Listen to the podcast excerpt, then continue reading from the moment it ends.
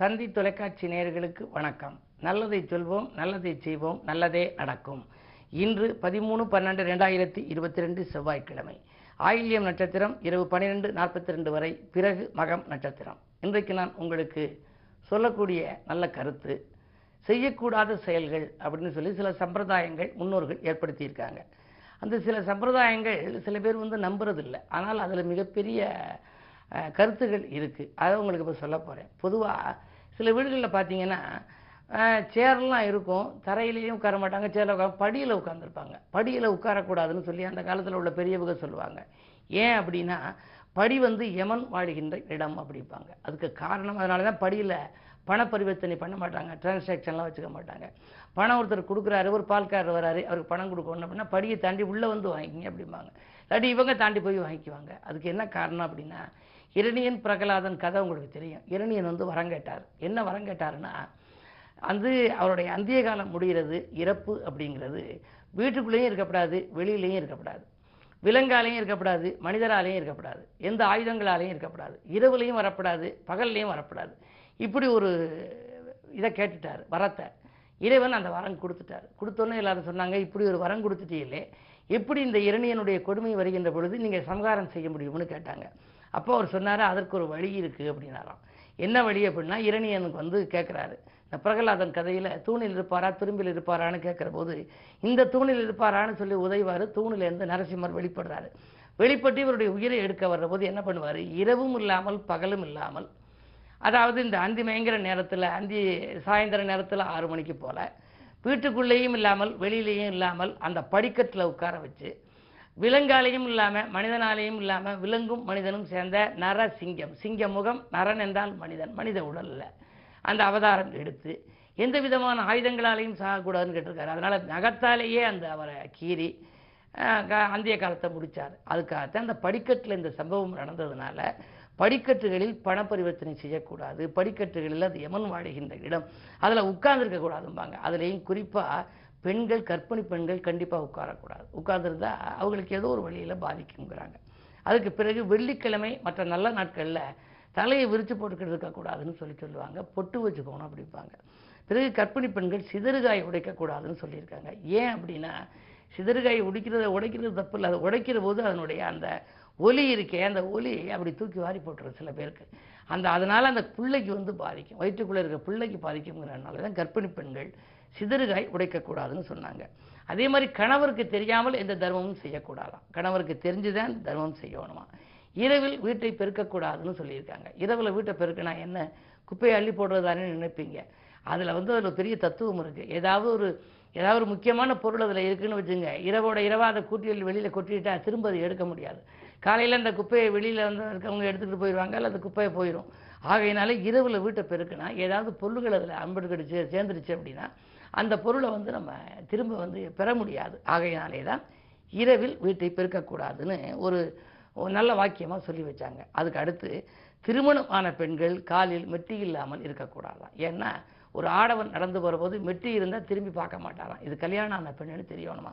ஒரு அடையாளத்துக்காக ஆண்கள் இனம் கண்டு கொள்வதற்காக இந்த ஒரு ஆபரணம் அணியப்பட்டது. ஒவ்வொரு ஆபரணங்களுக்கும் அவ்வளவு அர்த்தம் இருக்குது. பொதுவாகவே அந்த நம்ம தாலி கட்டுறோம், மிஞ்சி போட்டுக்கிறாங்க, காப்பு, வளையல், அதை பற்றியெல்லாம் சொன்னேன். இந்த மிஞ்சி என்பது மிஞ்சி இந்த மெட்டி போட்டுக்கிறதுனால உணர்ச்சி நரம்பு தூண்டப்படுதான். இரண்டாவது விரலில் இருக்கிற போது மெட்டி உணர்ச்சி நரம்பு தூண்டப்பட்டு அதன் விளைவாக அவங்களுக்கு உள்ள சுகபோகங்களை அனுபவித்து பிள்ளைகள் பிறக்கக்கூடிய வாய்ப்பு உண்டு. ஆகையினால இந்த திருமணமான பெண்கள் அந்த மெட்டி போட்டுக்கிறது ஒரு கருத்து. அதே நேரம் அவங்க ஆண்கள் வந்து அப்படி வந்து பார்த்தா இது கல்யாணமான பெண்ணுன்னு போயிட்டு நினச்சிருவாங்களாம். இனம் கண்டு கொள்வதற்காக உள்ளது அது. அதுக்கு அடுத்தது வடக்கு தெற்கில் தலை வைத்து படுக்கக்கூடாது அப்படிம்பாங்க. அது மாதிரி வச்சு படுத்தா அது வந்து காந்த திசை, அதனால் அது வச்சு படுக்கக்கூடாது. அப்புறம் இன்னும் புதுமனை புகுவிடம்னு வைக்கிறாங்க. ரொம்ப பேர் புதுமனை புகுவிடா புகையில் எடுத்துக்கின்னு எந்த பொருள் போகக்கூடாதோ அதை எடுத்துக்கின்னு போவாங்க, எடுத்துக்கிட்டு போக வேண்டிய பொருளை வீட்டில் வச்சுட்டு போயிடுவாங்க. நான் பல முறை அதை நான் எடுத்து சொல்கிறது பழக்கம். எங்கிட்ட அந்த புதுமனை புகழாவுக்கு எப்போ வைக்கலாம்னு நமக்கு தேதி கேட்குற போது நான் சொல்கிறது, இன்னென்ன பொருளை இப்படி வைங்க, காலையில் அதிகாலையில் நான் கோபம் வைங்கன்னு. அதை பற்றிய விளக்கமெல்லாம் உங்களுக்கு தொடர்ந்து இந்த தந்தி தொலைக்காட்சியிலே சொல்வேன் என்று சொல்லி இனி இந்திய ராசி பலன்களை இப்பொழுது உங்களுக்கு வழங்கப் போகின்றேன். மேசராசி நேயர்களே, உங்களுக்கெல்லாம் போன் மூலம் பொன்னான செய்தி வருகின்ற நாள் இந்த நாள். பொது வாழ்விலே மதிப்பும் மரியாதையும் உயரும். புதிய பொறுப்புகளும் உங்களுக்கு கிடைக்கலாம். பண தேவைகள் உடனுக்குடன் உங்களுக்கு பூர்த்தியாகும். தொழில் முன்னேற்றம் உண்டு. நட்பாலும் நன்மைகள் கிடைக்கும். செவ்வாய் பலம் நன்றாக இருப்பதால் துணிவும் தன்னம்பிக்கையும் கூடும். இந்த நாள் உங்களுக்கு ஒரு நல்ல நாள். ரிஷபராசி நேயர்களே, உங்களுக்கெல்லாம் சொல்லை செயலாக்கி காட்டும் நாள். தொழிலில் புதிய முதலீடுகள் செய்ய முன்வருவீர்கள்.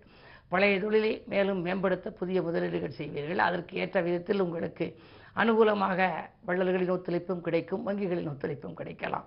உத்தியோகத்தில் உள்ளவர்களுக்கு கேட்ட சலுகைகள் கிடைக்கும். இந்த நாள் நல்ல நாள். மிதுனராசி நேயர்களே, உங்களுக்கெல்லாம் இரண்டிலே சந்திரன் இருப்பதால் பணப்புழக்கம் நன்றாகவே இருக்கும். முன்னேற்றம் காண்பதற்கு முயற்சி எடுக்கின்ற நாள். முக்கிய புள்ளிகள் உங்களுக்கு உதவிகரமாக இருப்பார்கள். அதே நேரத்தில் சிக்கல்களிலிருந்தும் சிரமங்களிலிருந்தும் நீங்கள் விடுபடுவீர்கள். உங்களுடைய நேர்மைக்கு பலன் கிடைக்கின்ற நாள் இந்த நாள். உத்தியோகத்தில் உங்கள் திறமையை பார்த்து மேலதிகாரிகளை வியப்பர், அதன் மூலமாக பாராட்டுவர். கடகராசி நேயர்களே, உங்களுக்கெல்லாம் ஜென்மத்திலே சந்திரன் ராசிநாதன் ராசியில் இருக்கின்ற பொழுது உங்களுடைய விருப்பங்கள் நிறைவேறும். விலையுயர்ந்த பொருட்களை வாங்குவதிலே கவனம் செலுத்துவீர்கள். இல்லத்தில் நல்ல சம்பவம் நடைபெறும். பிள்ளைகளின் வருங்கால நலன் கருதி நீங்கள் எடுத்த முயற்சிகளிலும் உங்களுக்கு வெற்றி உண்டு.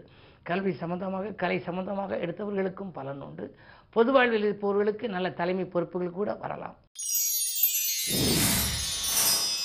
சிம்மராசி நேயர்களே, உங்களுக்கெல்லாம் இன்று சஞ்சலங்கள் அதிகரிக்கின்ற நாள். சந்தோஷங்கள் குறையலாம். தன விரயங்கள் உண்டு. மூன்றில் கேது இருப்பதால் முன்னேற்ற தடைகள் உண்டு.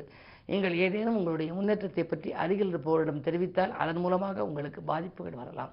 ஒரு காரியம் முடியும் வரை மற்றவர்களிடம் சொல்லாதிருப்பது நல்லது. உத்தியோகத்தில் கூட மேலதிகாரிகள் உங்களுக்கு இணக்கமாக நடந்து கொள்வார்களா என்பது சந்தேகம்தான். இன்று கிழமை செவ்வாய் என்பதால் முருகப்பெருமானை வழிபடுவது நல்லது. கன்னிராசி நேயர்களே, உங்களுக்கு ஏழிலே குரு பகவான் இருப்பதால் மலைபோல் வந்த துயர் பனிபோல் விலகும். மாற்றுக்கருத்துறையோர் மனம் மாறுவர். மனக்கலக்கங்கள் நீங்கும். தொட்ட காரியங்களில் வெற்றி கிடைக்க துணையாக நண்பர்களும் இருப்பார்கள், உறவினர்களும் இருப்பார்கள். உத்தியோகத்தில் உங்கள் மீது இருந்த குற்றச்சாட்டுகள் அகலும். இடமாற்றம் இனிமை தரும். துலாம் ராசி நேயர்களே, உங்களுக்கு அஷ்டமத்திலே செவ்வாய் இரண்டிலே சூரியன். கோபத்தின் காரணமாக பல நல்ல வாய்ப்புகளை நீங்கள் இழந்து விடுவீர்கள். மகிழ்ச்சி குறையும். மாற்றுக்கருத்துடையோரின் எண்ணிக்கை கூடுதலாக இருக்கும். குடும்பச்சுமை கூடுகிறது என்று கவலைப்படுவீர்கள். செலவுகளும் அதிகரிக்கலாம். வரவு குறைவாக இருந்து செலவு அதிகரிக்கும் இந்த நாளில் வைத்திய செலவுகளும் கூட வரலாம். கவனம் தேவை.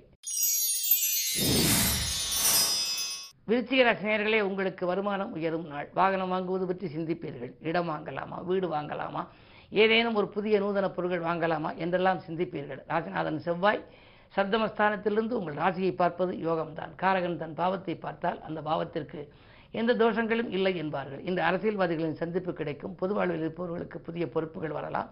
குறு பார்வை இருப்பதால் மங்கள ஓசையும் மனையில் கேட்க வழிபிறக்கும். தனுசுராசி நேயர்களே, உங்களுக்கெல்லாம் இன்று சந்திராஷ்டமம். எதை செய்தாலும் யோசித்து செய்ய வேண்டும். எதையும் நீங்கள் உடனடியாக செய்யவும் இயலாது. அலைச்சல் அதிகரிக்கும். ஆதாயம் குறைவாகவே கிடைக்கும். நட்பு கூட பகையாகலாம். அசையா சொத்துக்கள் வாங்குவதில் சில பிரச்சனைகள் வரலாம். பொது வாழ்வில் இருப்பவர்கள் வீண்படிக்கு ஆளாக நேரிடும். கவனம் தேவை. மகர ராசி நேயர்களே, உங்களுக்கெல்லாம் பணவரவு திருப்திகரமாக இருக்கும் நாள். பக்கபலமாக இருப்பவர்களின் எண்ணிக்கை உயரும். சிக்கல்களிலிருந்தும் சிரமங்களிலிருந்தும் விடுபடுவீர்கள். செய்தொழிலில் எதிர்பார்த்த லாபம் உண்டு. உத்தியோகத்தில் இருப்பவர்கள் ஊதிய உயர்வை எதிர்பார்த்தபடி காத்திருப்பார்கள். நீண்ட நாளாக வரவேண்டிய அந்த பாக்கிகள் இப்பொழுது உங்களுக்கு வசூலாகலாம். ஊதிய உயர்வும் கிடைக்கலாம். இன்று உங்களுக்கு ஒரு யோகமான நாள். கும்பராசி நேயர்களே, உங்களுக்கு வளர்ச்சி கூடுகின்ற நாள். வருமான பற்றாக்குறை அகலும். உத்தியோகத்தில் கூட உங்களுக்கு நல்ல உங்கள் திறமையை கண்டு மேலதிகாரிகள் வியப்பர். அதற்கேற்ற விதத்தில் உங்களுக்கு கூடுதல் பொறுப்புகளும் தந்து அதற்குரிய விதத்தில் சம்பளமும் தரலாம். எடுத்த முயற்சிகளில் எளிதில் வெற்றி கிடைக்க வேண்டுமானால் இரண்டில் குரு இருக்க வேண்டும். அது இருப்பதனாலே குடும்பத்திலும் குழப்பங்கள் அகலும். குடும்ப உறுப்பினர்களும் உங்களுக்கு திருப்திகரமாக உங்கள் உறவை புதுப்பித்துக் கொள்வார்கள், நடந்து கொள்வார்கள். அதே நேரம் விரயத்தின் ஆதிக்கம் இருப்பதால் மாலை நேரத்தில் விரயங்கள் உண்டு. மீனராசி நேயர்களே, உங்களுக்கு ஒப்பந்தங்களில் கையெழுத்திட்டு மகிழும் உன்னதமான நாள். உயர்ந்த மனிதர்களின் சந்திப்பு இன்றைக்கு கிடைக்கும். உடல்நிலையில் கொஞ்சம் கவனம் தேவை. சிறு சிறு தொல்லைகள் வரலாம். அதே நேரத்தில் தொழிலில் உங்களுக்கு புதிய பங்குதாரர்கள் வந்து இணையலாம். அதன் மூலமாக எதிர்பார்த்த லாபம் உங்களுக்கு கிடைக்கும். மூன்றில் செவ்வாய் இருப்பதால் வாங்கிய இடத்தை விற்றுவிட்டோமே, விற்ற இடத்தை இனி வாங்க முடியுமா என்றெல்லாம் சிந்தித்தவர்களுக்கு புதிய ஒரு நல்ல தகவல் இன்று வரப்போகின்றது. இன்று கிழமை செவ்வாய் என்பதால் கந்தப்பெருமானை நீங்கள் வழிபட்டால் உங்கள் கவலைகள் தீரும். மேலும் விவரங்கள் அறிய தினத்தந்தி படியுங்கள்.